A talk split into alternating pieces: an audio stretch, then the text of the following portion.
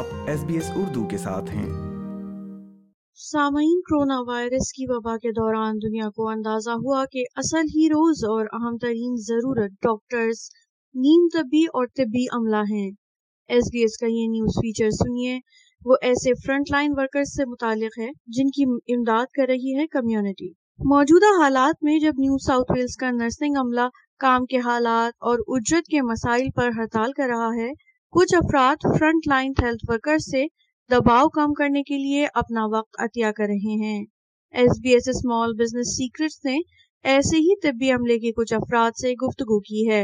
Doctor پریت مکر ایسے ہزاروں internees میں سے ایک ہیں جو اومیکرون کی لہر کے دوران نیو ساؤتھ ویلز کے اسپتالوں میں پہنچے ہیں۔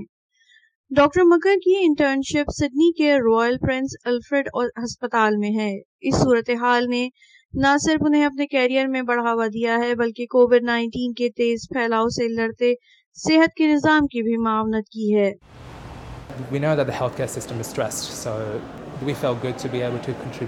نیو ساؤتھ ویلز میں اومیکرون وبا کے عروج کے دنوں میں ایک ہزار تہتر نئے طبی انٹرنیز کو اسپتالوں میں جگہ دی گئی جو کسی بھی ریاست یا ٹیریٹری کے لیے ایک نیا ریکارڈ ہے۔ ڈاکٹر مکر گزشتہ سال اکتوبر سے رائل پرنس ایلفریڈ اسپتال میں ایک میڈیسن اسسٹنٹ کے طور پر خدمات انجام دے رہے ہیں، جبکہ اپنی میڈیکل ڈگری مکمل کرنے اور پیرپل نیوروپیتھی میں پی ایچ ڈی کرنے میں بھی مصروف ہیں۔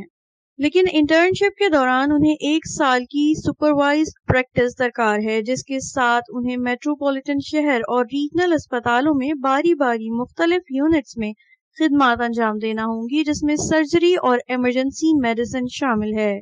ڈاکٹر مکر نئی دہلی میں پیدا ہوئے اور سات سال کی عمر میں اپنے والدین کے ساتھ آسٹریلیا آ گئے۔ ان کا تعلق ایک سکھ خاندان سے ہے جہاں کمیونٹی کی خدمت ایک مرکزی اصول ہے۔ انہیں اس بات پر بھی فخر ہے کہ اسپتال کے وارڈ میں ان کی داڑھی اور پگڑی کو عزت کی نگاہ سے دیکھا جاتا ہے۔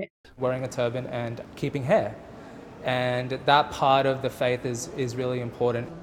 Sydney کے مغربی اور جنوبی حصوں میں کووڈ نائنٹین کے باعث سب سے زیادہ کیس نمبر سامنے آئے، جس کے بعد سب سے زیادہ دباؤ اسپتالوں پر یہی محسوس کیا گیا۔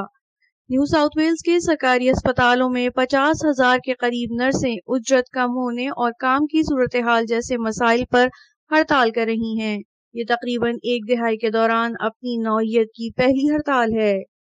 آر پی اے کی نرسز مکمل ایک روزہ ہڑتال کا ارادہ رکھتی ہیں آسٹریلین کالج آف نرسنگ کی سی ای او کیلی وارڈ کا کہنا ہے کہ نرس اور مریضوں کے درمیان تناسب کے باعث اب نرسیں صحت کی ٹوٹ پھوٹ کا شکار ہو رہی ہیں I am alarmed at the uh, hundreds of nurses that are contacting uh, me and the college to let us know that they've got to get out of the system for their own health and well-being. یاد رہے کہ یہ college Australia بھر میں ڈیڑھ لاکھ سے زائد نرسوں کی ترجمانی کرتا ہے۔ محترمہ کیلی وارڈ کا کہنا ہے کہ دو سال کووڈ سے نبرد آزما ہونے کے باعث اسپتالوں اور ایج کیئر میں نرسیں تھک چکی ہیں۔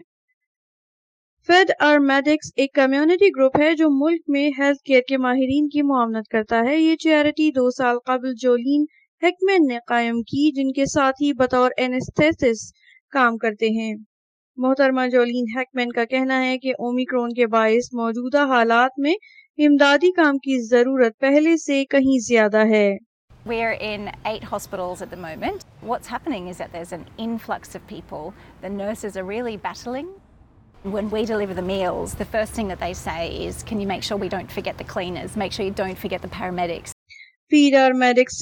جنوب مغربی اسپتالوں میں زیادہ کام کرتا ہے جہاں ثقافتی طور پر متنوع آبادی ہے۔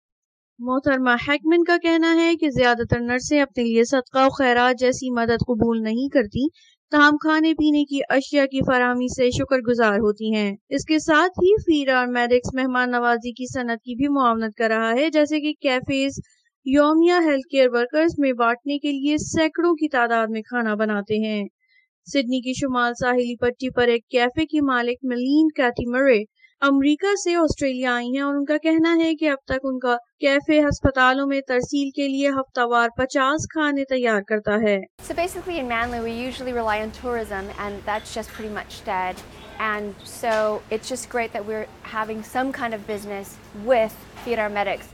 سماجی رابطے کی ویب سائٹ نے عالمی وبا کے دوران لوگوں کو ایک دوسرے کے قریب آنے میں بہت مدد دی ہے۔ سماجی رابطوں کی ویب سائٹس پر ایک page one another community لوگوں کو تنہائی اور اکیلے پن سے لڑنے میں مدد دینے کے لیے بنایا گیا ہے۔ ون این ادر کمیونٹی کی شریک بانی لیزا ہالنس ہیڈ کا کہنا ہے کہ ان کا پیج رضاکاروں کو ایسے افراد سے رابطہ کروانے میں مدد دیتا ہے جنہیں گھر کی اشیاء کی خریداری، جانوروں کو سیر پر لے جانے یا محض تنہائی دور کرنے کے لیے ایک سامے کی ضرورت ہوتی ہے۔ محترمہ ہالنس ہیڈ کا کہنا ہے کہ یہ پیج ابتدا میں صرف دو سو رضاکاروں کے گروہ پر مشتمل تھا۔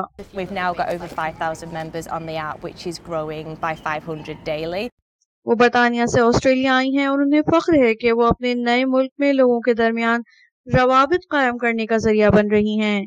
انٹرن پریت مکر کا کہنا ہے کہ اومیکرون وبا کے تھکا دینے والے دنوں کے درمیان کمیونٹی کی جانب سے ہمدردی کا جذبہ ہمت بڑھانے کا باعث ہے۔ ہیلتھ ورکرز کے لیے انسانی ہمدردی اور معاونت کے جذبات عالمی وبا کے اس تھکا دینے والے ماحول میں ٹھنڈی ہوا کا جھوکا ثابت ہو سکتے ہیں۔ سامعین آپ سن رہے تھے ان افراد کی گفتگو جو فرنٹ لائن ہیلتھ ورکرز کی ہمت بڑھانے کے لیے کام کر رہے ہیں۔ لائک کیجیے شیئر کیجیے تبصرہ کیجیے فیس بک پر S B S Urdu follow کیجیے